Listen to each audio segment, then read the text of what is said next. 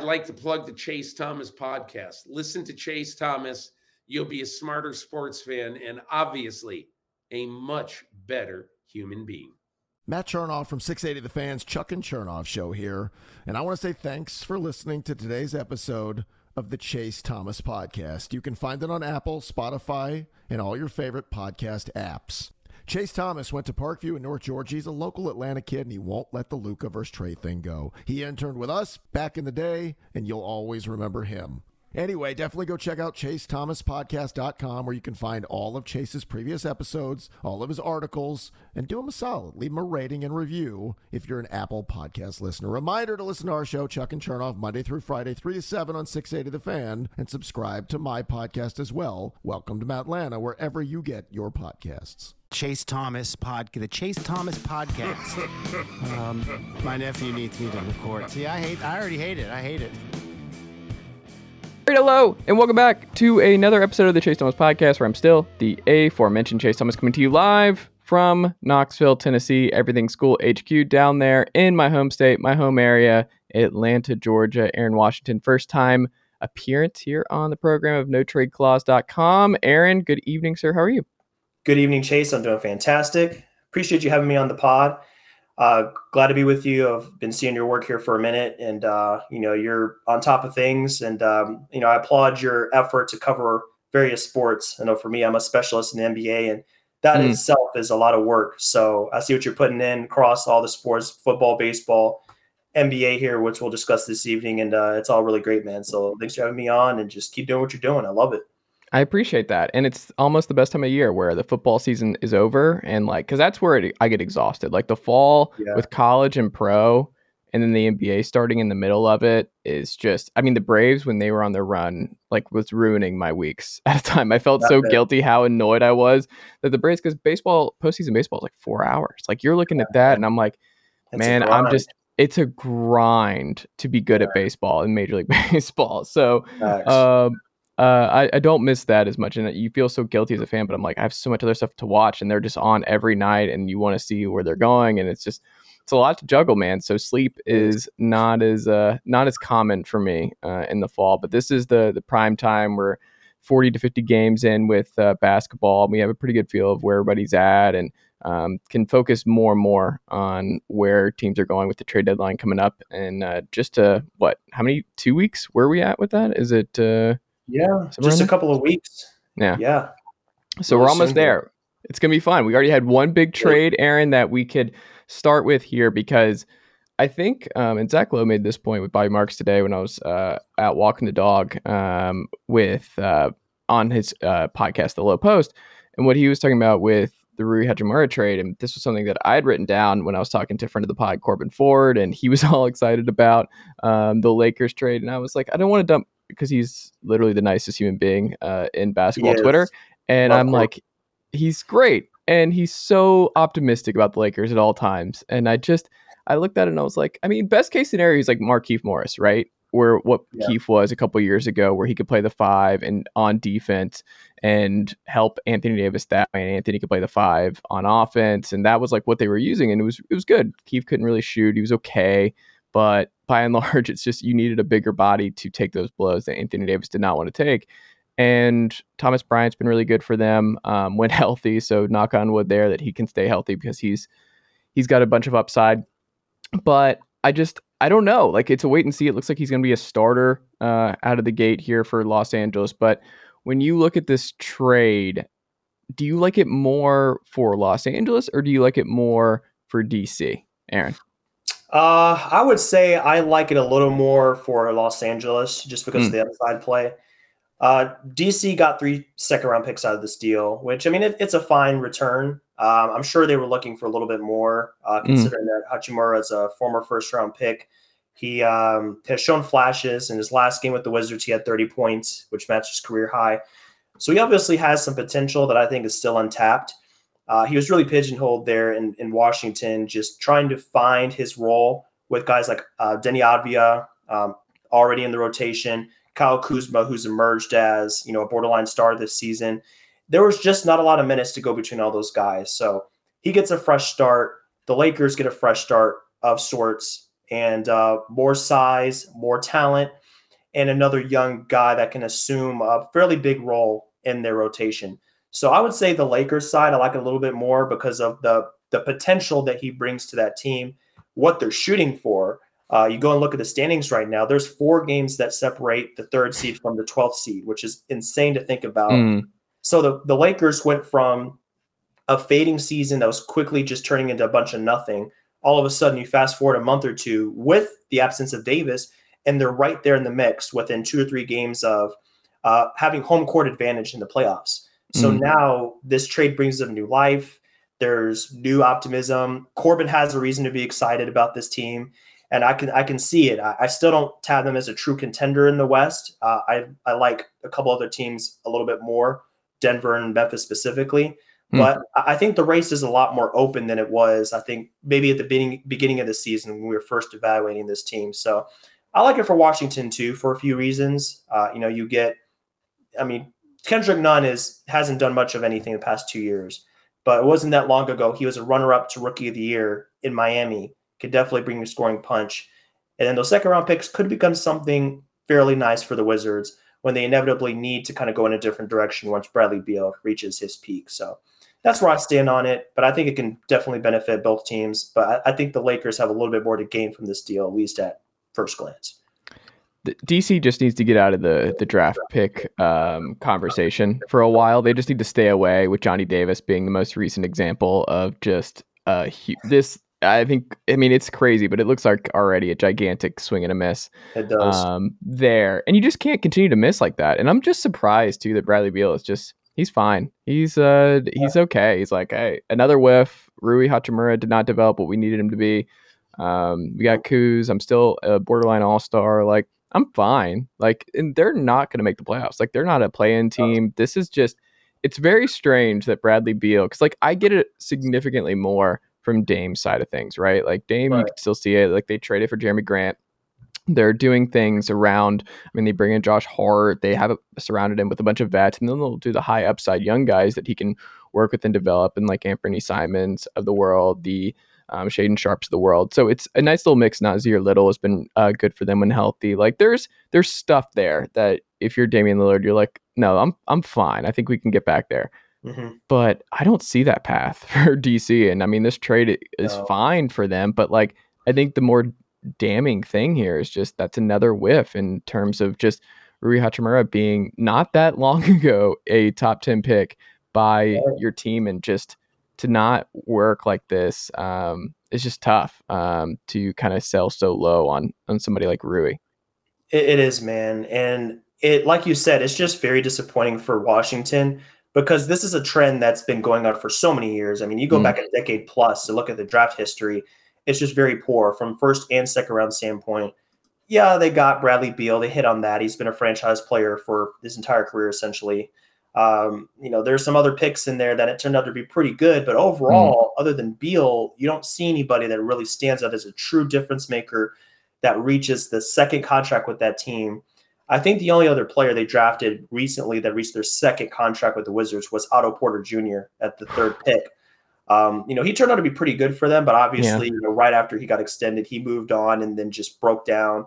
So it's just unfortunate, man. It's it's a it's a hamster wheel. They just keep going in circles. It's basically they have a decent season. They start off decent. They don't they miss the playoffs. They get a high lottery pick. So Mm. 9, 10, 11, 12. Whiff on that. Beal's content. And then they just go back to the beginning and just go in a cycle. So I don't know where it ends for them, man. I don't know. I don't know what they're trying to get out of this. I think as long as Beal is a is where he is in his career and they have a chance to at least be a decent team, I don't see this changing anytime soon, unfortunately, for that team. But they're not even decent. Like that's the annoying thing. Is like Yeah. they're not even decent. Like they're I mean, they're closer to Charlotte than they are. I mean, the Hawks. Like this is not I don't know, man. I Kuzma it looks like because if you make this move, this means Kuzma's part of the long term plan, right? Like you're you're not doing this unless you're kind of freeing up some money and freeing up some minutes and uh, kind of committing to him as your long term four. But like, I don't know. Like that's just such a weird core to be so committed to building around. Um, I I just nothing would surprise me out of DC at this point. I just think it's kind of everyone's just waited on basketball Twitter for years for Bradley Beal to get kind of annoyed and ready to move on. But like you said, until that day happens, like they're just gonna have to keep keep the, the hamster on the wheel, like keep going and yeah. hope that they hit on one of these one of these picks or because you're not getting anybody in free agency and you hope one of these guys pop on your roster now that you can flip into a veteran who can really help you next to Beal. But like, I don't know, like outside now that Rui's gone, what's the what's the path to DC getting back to I mean, at least solid playoff potential with Beal and Kuzma? Like what is the plan? Would you guess? Their their plan has to be to retool in some short way, form, or fashion. Uh, mm. You know, when you look at Kuzma's contract situation, um, you know, I believe he has an option for next year, but I mean, yeah. obviously he's going to test free agency because he's had an awesome year. Uh, so you have to commit to him if you want to keep him around. He's going to command 20 million plus for the next four, three to four years. Uh, so that kind of locks you in. So I think really, if they want to make that next jump, I, I would say that Beal is who he is. You could stick with him.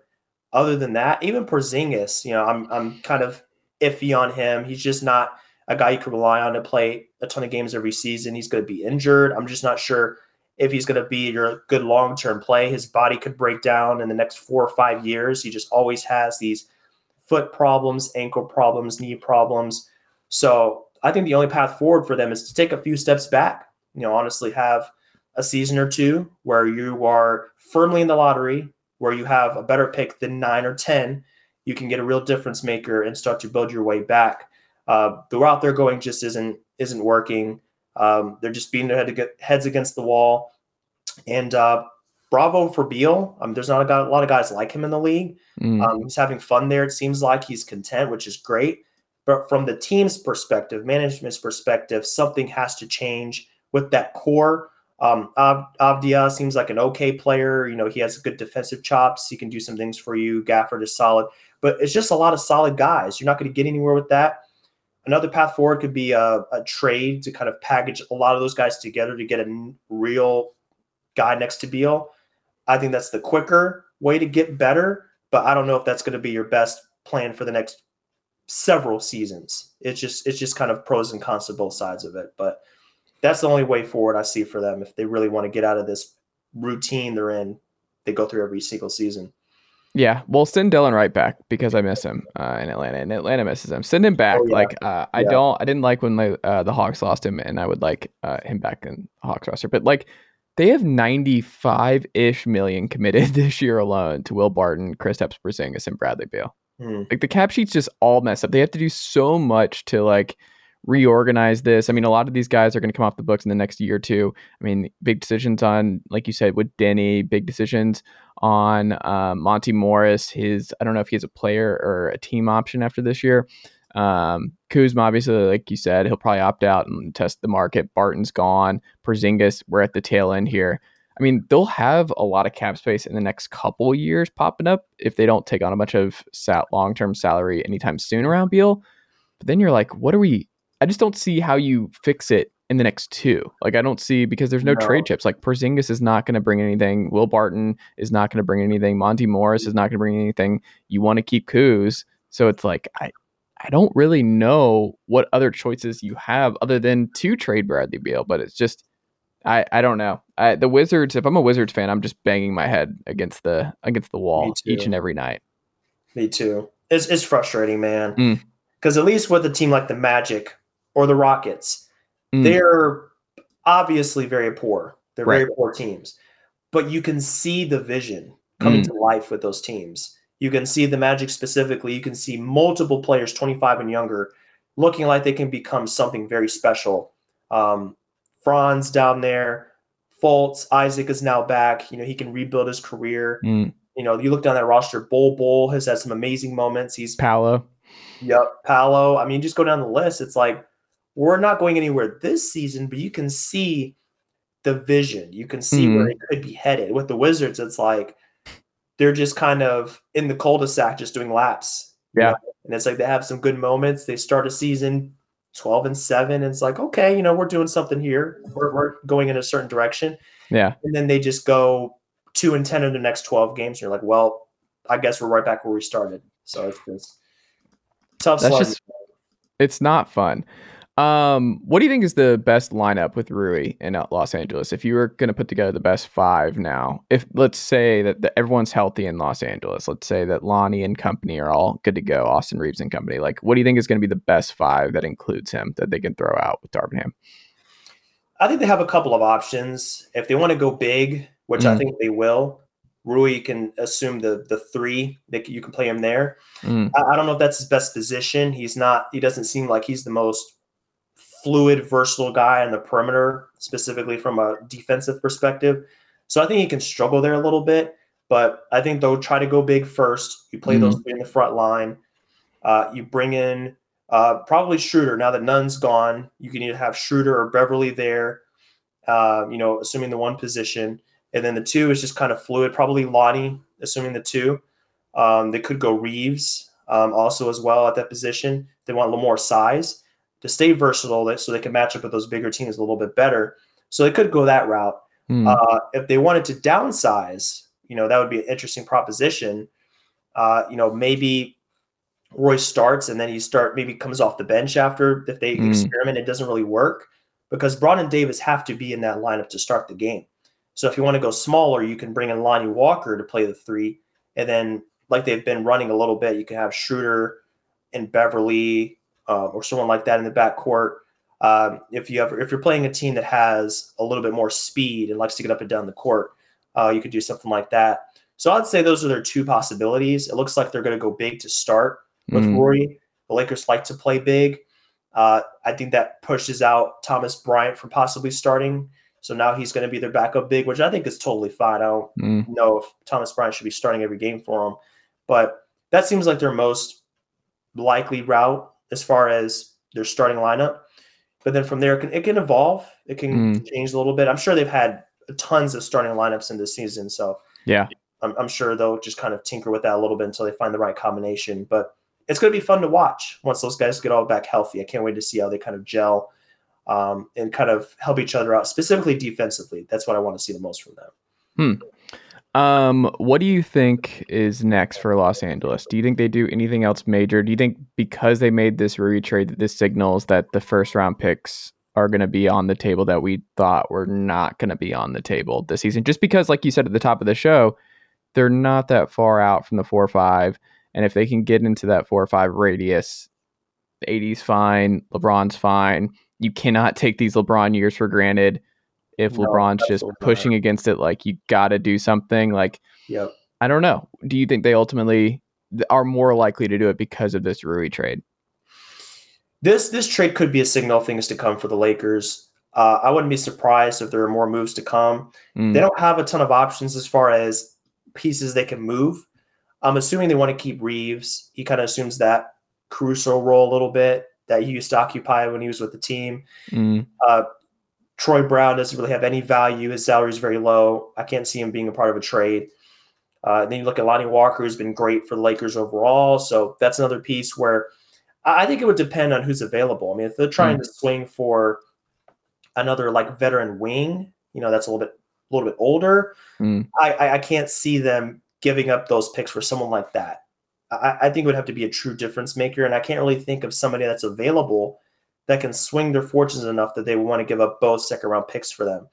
Because uh, I think they're, they're very hesitant to trade those picks and for good reason. Mm. You got to think when you go up to 27 and 29, that's post LeBron. And even Davis is going to be up there in age. He's going to be in his 30s. That team could be very, very bad, you know, honestly, looking in the end of the decade. So obviously they they don't want to just throw those picks away. Uh, it would have to be a real true difference maker. So I, I think they're going to continue to try to find some kind of trade to bolster the wing rotation mm. because I think that's that's still an area of need for them is that that two three position specifically the three. Troy Brown Jr. is good, but he's not a guy that you want to have playing 35 plus minutes a game. Uh, so they're going to look to make more moves, but I'm just not sure what else they can do other than Westbrook you know, moving him, but he's. I think it would require him with the salary because there's no one else with the salary that would move for one of those vets to to yeah. give up the first round picks. Westbrook would have to, I think, be in the deal. Yep, he would have to be, and eh, they've mentioned that they don't want to move him now that he's yeah. kind of gained his footing as a reserve. So it looks like they're gonna keep him. So I'm not really sure if there's anything more they can do. But knowing the Lakers, I'm sure they'll inquire, they'll make some calls because why not? like you said, it's LeBron's one of his last good years. So they want to take advantage of it.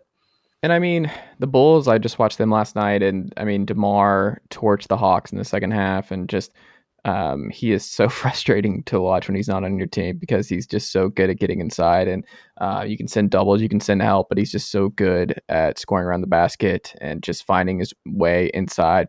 Um, not like peak Toronto DeMar, but he's still a really good player. And I wonder the Lakers. It's like that's the one I, I keep circling. They're not going to give up the two first round picks or whatever for OG. I don't think OG makes as much sense to me for them. But if Fred VanVleet was an option, uh, that would be something that I'm curious about because we'll talk about him here at the end. But um, change his agent. We'll see who his next agent is. If it's Clutch Sports as the next agent, then maybe that's something that perks up a little bit um, on that regard. But um, Zach LaVine makes a lot of sense to me. Like if you you watch this group and you're like, I don't know what the what are they building in Chicago? I don't I don't really know what they're building. It doesn't seem like the vibes are great. Like the Vooch fit doesn't has never really looked right. He was not happy for most of that game. He's a he gets frustrated a lot. But um, Patrick Williams is just not going to be that guy. He had some good corner threes, good defender, good size, but like he's he's never going to be a guy who can who can be a big player offensively in the half court. It just doesn't seem like that's coming for him ever. And then yeah. you're like, okay, well, what do we have? Lonzo ba- Ball may never play basketball again. We we just like yeah. that's just I'm rough for him. Yeah. Right. So I'm like, what are where are they going? They're still two games under 500. I just if I'm on the Lakers, that's probably where I'm targeting is either Fred VanVleet um, and seeing what happens there, and then um, Zach LaVine. I think either I would give up the the first round picks for one of those. I think that's enough of a needle mover where you could like, yeah, I think with a LaVine, AD, LeBron core for a seven game series, I think that would be a really tough, uh, tough out, and I think that's worthwhile. So yeah, I don't know. I think those two make the most sense to me. I, I, I like that as well. Uh, VanVleet a little bit older, but he's still under 30. Mm. Uh, he's been off and on this season. He's been struggling with a few injuries. But once he comes back from those injuries and he gets a few games under his belt, I mean, he's had some fantastic performances. Mm-hmm. And for the Lakers specifically, where I think the big appeal of VanVleet lies is not only his veteran leadership. I mean, he's one of those guys that's been with the Raptors for several years, and he's really kind of assumed a, a leadership role, and you can trust him to do make good decisions on the court. But you know, solid three point shooter. He's just a good all around guard. He just kind mm-hmm. of does whatever you need, and he's used to being uh, a second or third option. He played with a guy named Kawhi Leonard, you know, for a season in Toronto. So he's not like Trae Young, who we talked about, um, you know, right before the pod, as a guy that's like has trouble playing with ball dominant players. Mm. VanVleet has done that, and he's shown that he can be very, uh, he can slot into that role very easily as an off ball player, uh, very good defensive player. He's just tough. He's mm. just he's just a tough nosed guy. He wants to win at all cost and uh, that's fits the ethos of of the Lakers. So he's a great fit for them.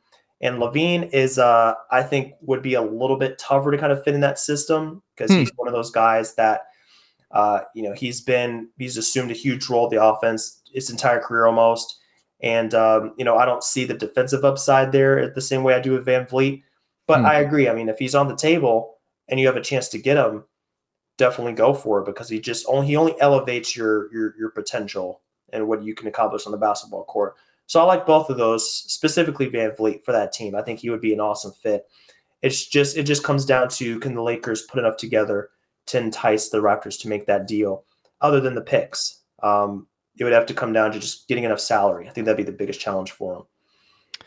Who do you think offered the Raptors the three first round picks for OG? Who do you think, when you saw that, who who jumped out to you is most likely to do that?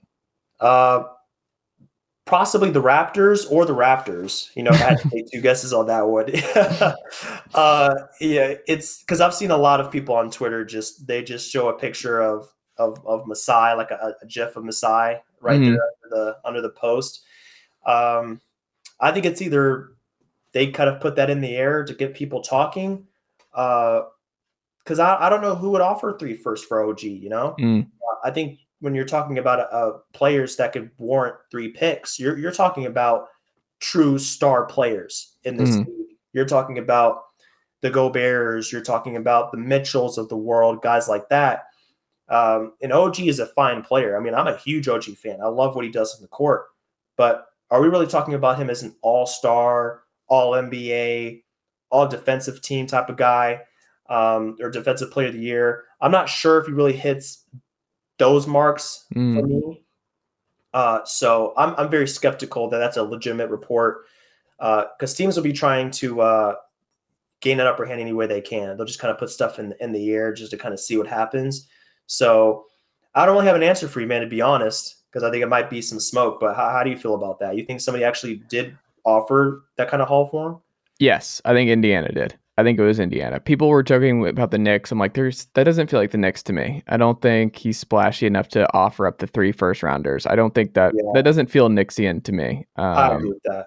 I think it's like they would probably do it for if Beal was or LaVine or somebody like that, or even Fred VanVleet. I could see, but that can you imagine that backcourt and just VanVleet and Brunson defensively? Oh, Tom man. Thibodeau would not uh, not enjoy that one. But No. I don't know. The Pacers make the most sense because the Pacers have lost seven straight as of this recording. Um, they obviously have a lot of picks. They are ahead of schedule in a lot of ways. Um, Rick Carlisle, uh, I don't think wants to do a long term rebuild. And if you are like, hey, and the Pacers are the perfect organization for this, right? Where Yeah. they are not about just tanking and all that. Herb Simon and company have always been about building through the middle. And now they're kind of in that perfect spot where they can because they're right smack dab in the middle in the standings right now. And if you believe you already have, and not even if you believe, they already have their one all star in Tyrese Halliburton, who's going to be a franchise cornerstone for years to come. Chris Duarte is still a wait and see. Bennedict Mathurin looks like he's going to be a good player. You have Miles Turner still under contract. You could still extend him and make that work. And I think they probably should still extend him. You have Buddy Hield. Like, I don't know. You look around this group and you're like, hey, I mean, if this is your, if these are your guys, and you think you're like one more young piece of way that you could bring in, and then you have this, like with Halliburton and all those guys, like you could have all those guys under contract for several years all together if you were to make that kind of swing.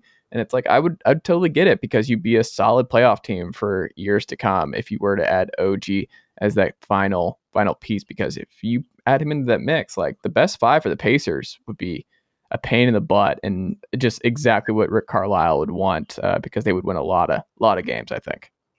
That's true. That's true. That's a good point. I, I think OG kind of fits what Carlisle's looking for out of a specifically a wing player Yeah. in the league. I mean, he loves just those low maintenance guys that just know how to play the game of basketball without causing a lot of fuss. And OG is Mm. fits that bill perfectly. So from that perspective, I can definitely see that. Um, I guess I didn't think of Indiana initially because for me, I, I I always think that Indiana is an organization that's not going to kind of rush their way into contention or rush their way Mm. into being an upper tier team in the Eastern Conference. They've always struck me as a more methodical team that kind of builds through the draft, let things progress naturally. Uh, you know, if they're right on the cusp of winning a championship or you know something like that is is is a possibility, go out and sign somebody, go make a trade for sure. But with where they are right now, I don't know if they would consider themselves close enough to true contender status to make a move like that. Uh, they're having a great season, uh, definitely better than I think even they expected. Yeah, for sure. For sure. Um, I think they can really go either direction. They can hmm go in on this season or they can sell. Uh, they have some guys that have peak trade value right now, so they can go the other direction. They're just kind of like a like a wild card, Mm. so to speak, in the Eastern Conference, in my opinion. They can they have so many different possibilities because they can build for the future. They have vets they can build around. Buddy Hield and Miles Turner. Turner's been excellent. I think this is best season yet. Just Mhm. looking at his all around numbers and two way impact for this team. So um, yeah, I like Indiana as a possibility. I think if somebody did do that, I can see Indiana as a team. Um, but it, it could go a little bit against what how they operate a little bit as far as the timing of making a move like that and offering so many picks. So yeah, it's, it's interesting. It's, I think Yeah. there's just di- different ways they can go about it for sure. I would love to see a closing five of um, Buddy Hield, Tyrese Halliburton, OG, um, Benedict, and uh, Miles Turner. That's be uh, it's a pretty formidable group. Exciting. Oh yeah. A lot of shooting, a lot of defense, a lot of switchability. That'd be fun. Um, if you would explain to folks who are not watching the Raptors week in, week out, and they just see that everyone's mostly been healthy. You mentioned that Fred VanVleet's been beat up a little bit, Mhm. but Pascal is going to be an all star. He's had a fantastic season. OG's been healthy. Scottie Barnes has been healthy. and the wins have just not come. They're playing a bunch of minutes. That's Nick Nurse's bread and butter here. We're playing my seven or eight guys, and we're going 30 plus, 36 plus minutes a night. But Yep. they're just not having a good year at all. Like, what have you seen that tells you that tells the story as to why the Raptors just cannot kick it into gear this year?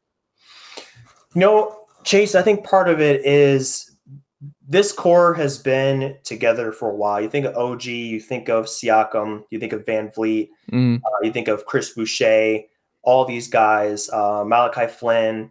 You just go down the list. Like a lot of these guys, um, Gary Trent Jr. Uh, Mm. Been with this team for two plus years. They've all seen a lot, done a lot together, and they offer a lot in terms of defensive potential, in terms of versatility.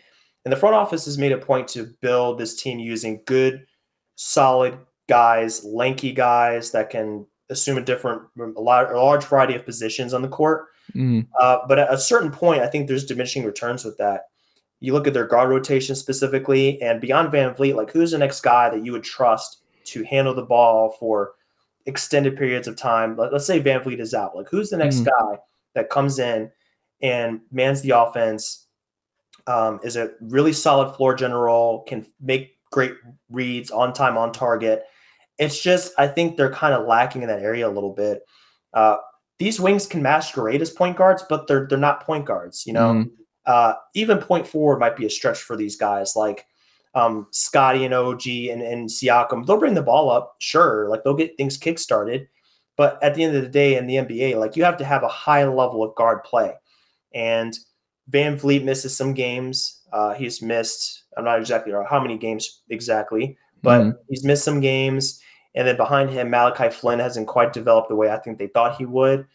Uh, they, they do have Gary Trent, but I mean, Gary Trent is a gunner. He's a spot up shooter. He's a guy that's going to be a little bit streaky. He's going to get you buckets at certain times, kind of like a Jordan Clarkson type of player. mm. He's a good two way wing, but he's not a floor general. He's not a distributor.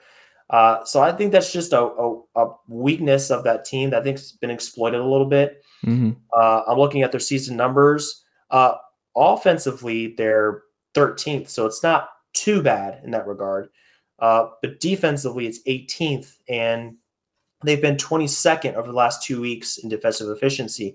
So for them, I mean, it's I'm, I'm surprised to see that. I thought really it was be Mhm. their offense that's more of a problem for them, but defensively, they're just not quite up to par. Uh, the center position is also another area of need for them a little bit. They've had some guys go, kind of go in and out, Christian Koloko and guys like that, and be decent, but like they need that long term piece, you know, like a Steven Adams, uh, a Hmm. Miles Turner, you know, someone like that, a Zubac that just kind of like a, a Brook Lopez that's Mm. there in the post that you can just rely on to get stops at the rim each and every night. Mo If it Bamba, was- maybe. Who's that? Mo Bamba. He's available. Maybe you bring Yeah, in Mo Bamba. sure. Yeah. Sure. Some other guy they can go after. So those are a couple of things that stand out to me as to why they've been a little bit down this season. And the win differential is minus 3.4, which is worse than the league. So based on their efficiency differential between know, offense and defense, they're winning three less games so far than you would expect, which tells me that they've been losing some close games. Mhm. So that's probably another part of it. They're not getting a lot of clutch play. Uh, you know, whether or not you lose by 20 or two, and loss is a loss. So you Mhm. you have to be better in clutch time. So just a few reasons for me as to why they've underperformed. Uh, how about you? Is there anything else that stands out to you about what's lacking with this team right now? Uh, Scottie Barnes is not ready to be like the league guy. Like I think there was a lot of optimism about just how good he was as a rookie, and then I think people went a little bit too far, and maybe there was too much on Scottie's plate, where it's like he and Pascal are going to be this two-headed monster, and this group is just going to thrive together. And I just I don't think OG Pascal and Scottie can all thrive in the same ecosystem. And I think that's probably why you're seeing OG pop up in trade rumors and stuff. And um, part of the reason that Pascal is becoming an all star is because Pascal's having to do a lot more. Um, he's able to do a lot more.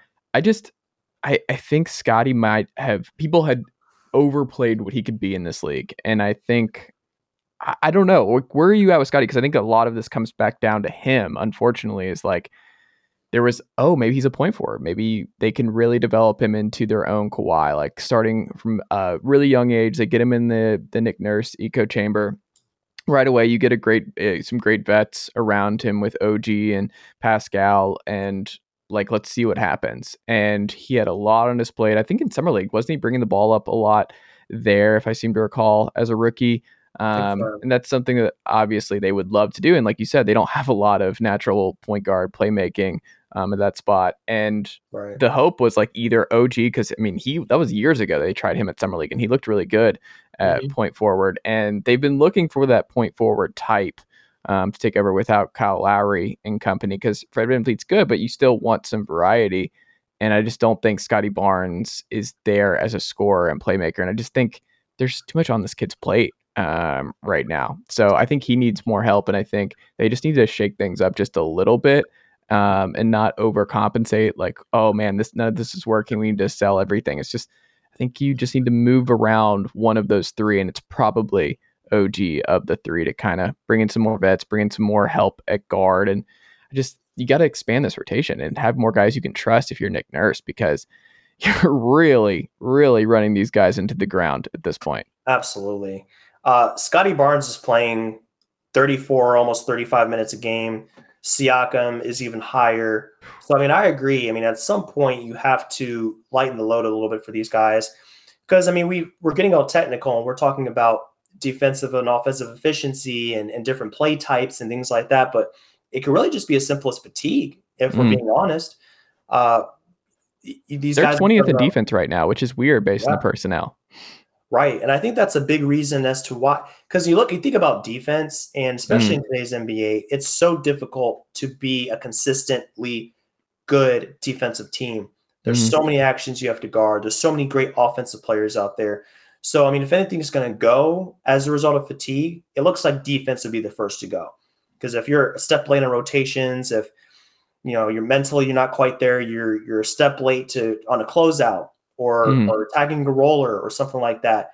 There's a cascade effect that comes along with that. And um, you know, I like what you said about that roster balance overall. They were looking for that point forward type, and they have several guys that kind of fill that role in, in spurts. Mm. But it's come at the cost of overall balance on, in the league or in, on their team. So you have a lot of wings. Where are you at with your centers? Where are you at with your point guards? They're they're lacking. So I definitely agree. I think it would help them if they shipped off OG. You kind of you even that out a little bit. You get some help on those other positions where you're lacking. Because those three guys you just mentioned, OG, Scottie, and, and Siakam, doesn't seem like their skill sets overlap. Mm-hmm. And that's mm-hmm. why they're kind of having trouble all establishing themselves, specifically Scottie Barnes. Mm-hmm. Yeah, I don't know. I think ultimately OG's out. I think he's the odd man out, is going to be my guess. But I also am yeah. curious what happens. And they put a lot of eggs in the Otto Porter basket, and he going down really, that was rough for them. They just don't have the depth, man. And I think they're just, and I mean, Khem, Kim Birch being not a factor and not a rotation guy anymore uh, kind of caught a lot of people by surprise. Like, that's just stuff that it hurts when that happens. I forget he exists sometimes. Right. Like and he was starting a lot last year. Like this yeah. is uh, just not a he's in the doghouse and just not not a part of this rotation right now for for Toronto. So we'll see if that changes, but I don't know. I'm pretty pretty uh, pessimistic when it comes to that. Um, on the positive side though, Philly has played really good basketball. James Harden's played really good basketball. We'll see if Joel Embiid is an all-star starter um, in the in the coming weeks, but I think he has a strong case for it.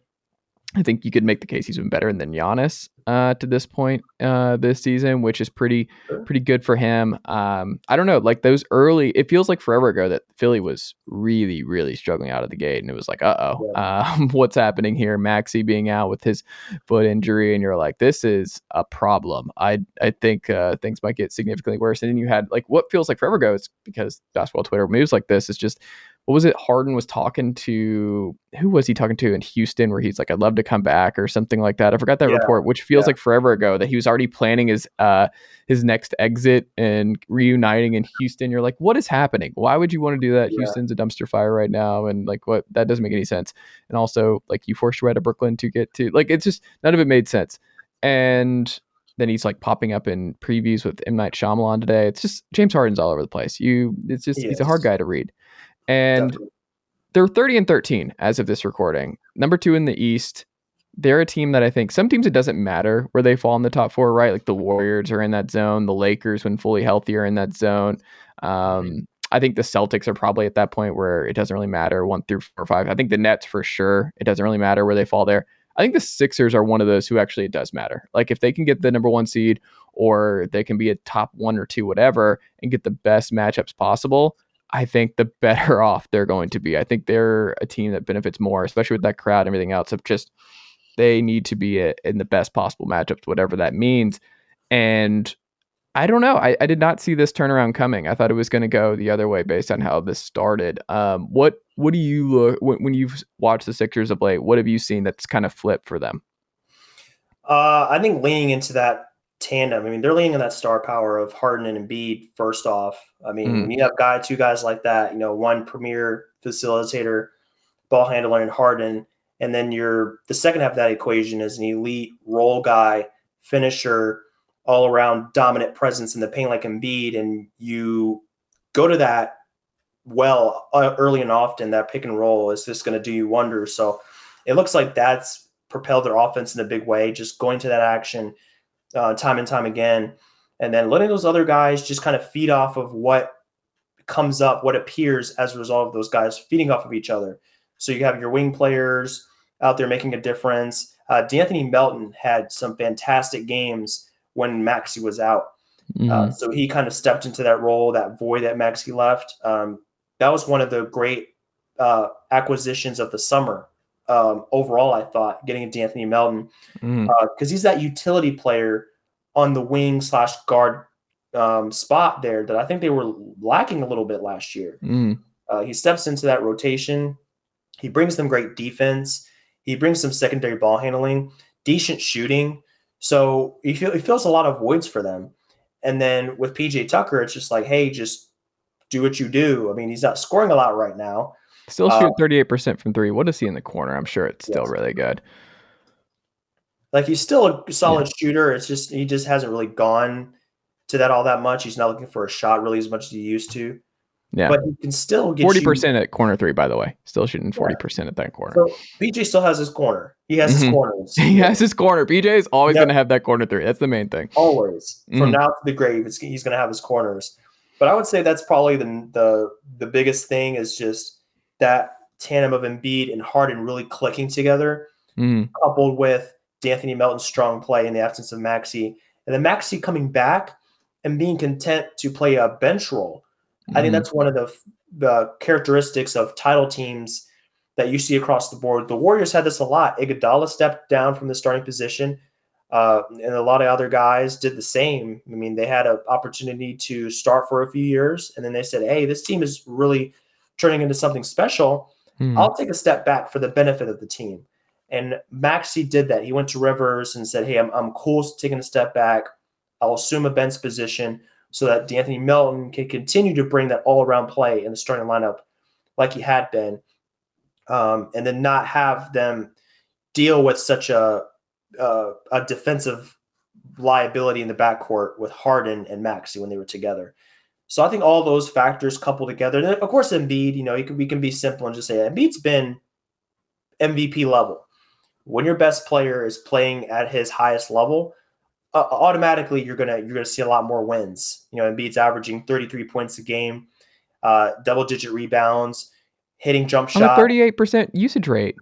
Yeah, just hey, feed your best guy, let him go to work. Sometimes it's that simple. so Yeah.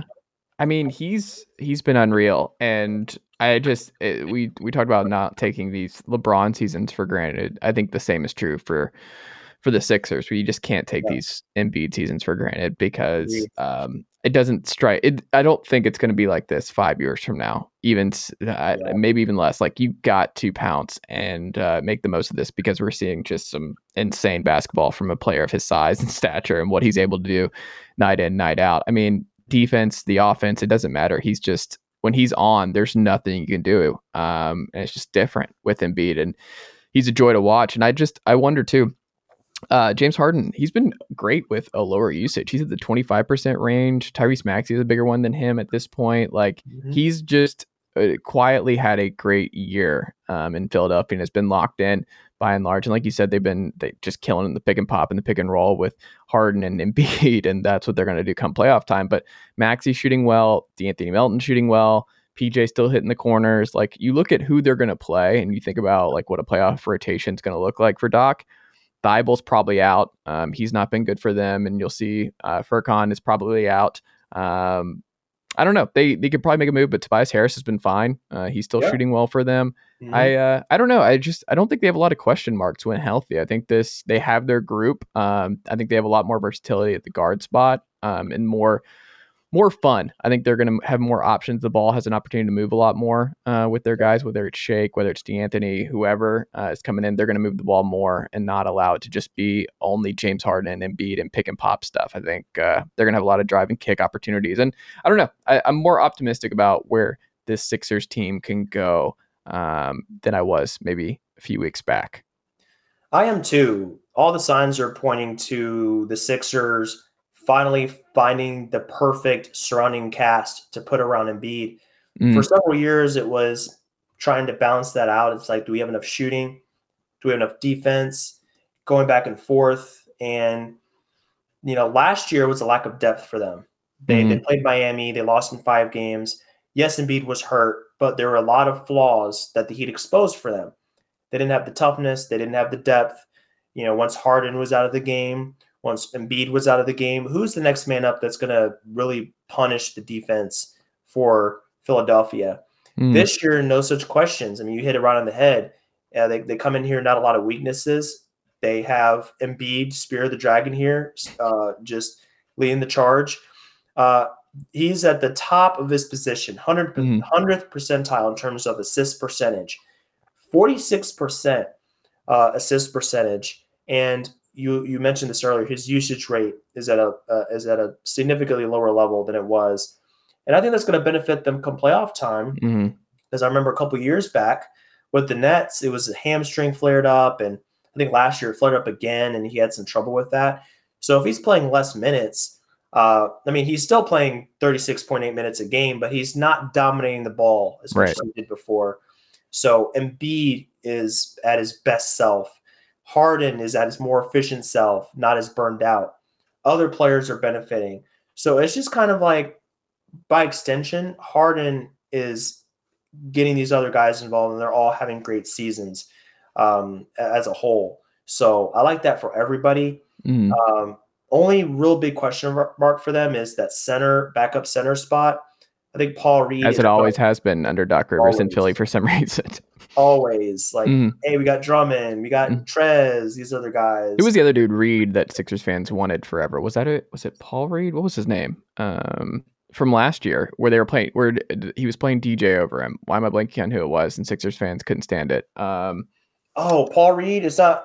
Is that Is- isn't? I said Paul Reed, and I don't know if it sounded right. Is it? Was it Paul Reed? Am I, think remembering so. correctly? I think it was Yeah. with the Okay. team last year. Yeah. yeah. I, I still can't understand that decision to play DeAndre Jordan. He should have never even stepped foot on the court in the playoffs. That's a head scratcher. But yeah, they're in a great they're in a great spot right now. So Mm-hmm. I, I I think this is their time to shine. This is a uh, Harden's chance to reconcile, to redeem himself after those past playoff failures, and maybe he just needed to assume a, a lower role, being the second guy. That Mhm. could be all the difference for him. So for his sake, I hope it is. Maybe sometimes being the third when Tyrese is on. Like when Tyrese is on, he can uh, he can kind of be the third, fourth guy done. That's okay.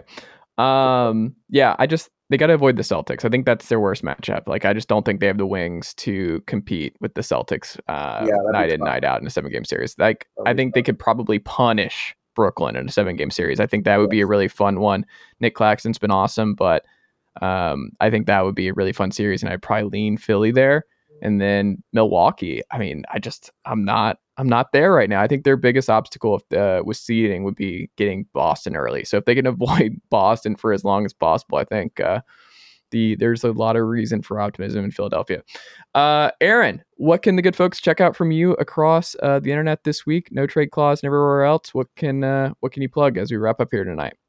Sure. Well, uh, Chase, thanks again for having me Um, great conversation. Uh, Yeah. I'm here on the podcast. Uh, you can find us over at notradeclause.com.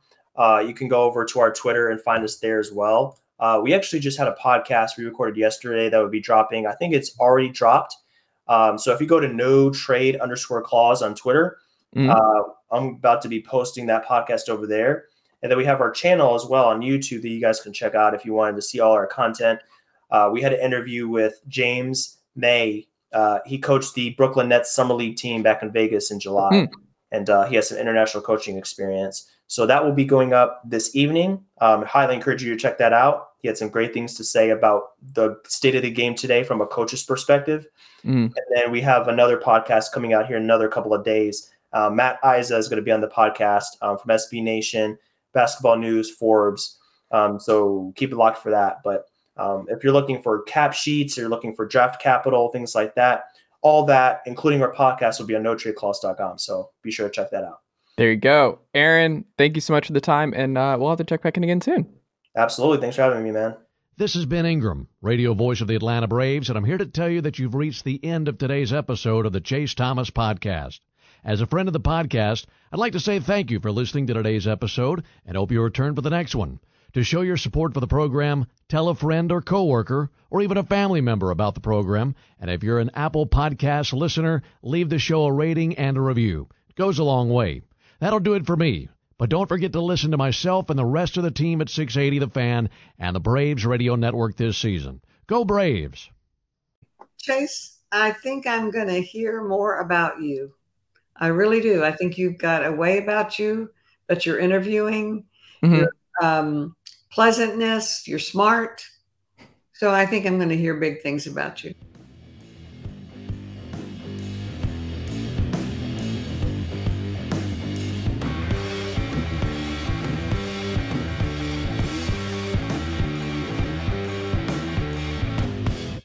Nicely done, nephew. Chase Thomas Podcast. Hell yeah.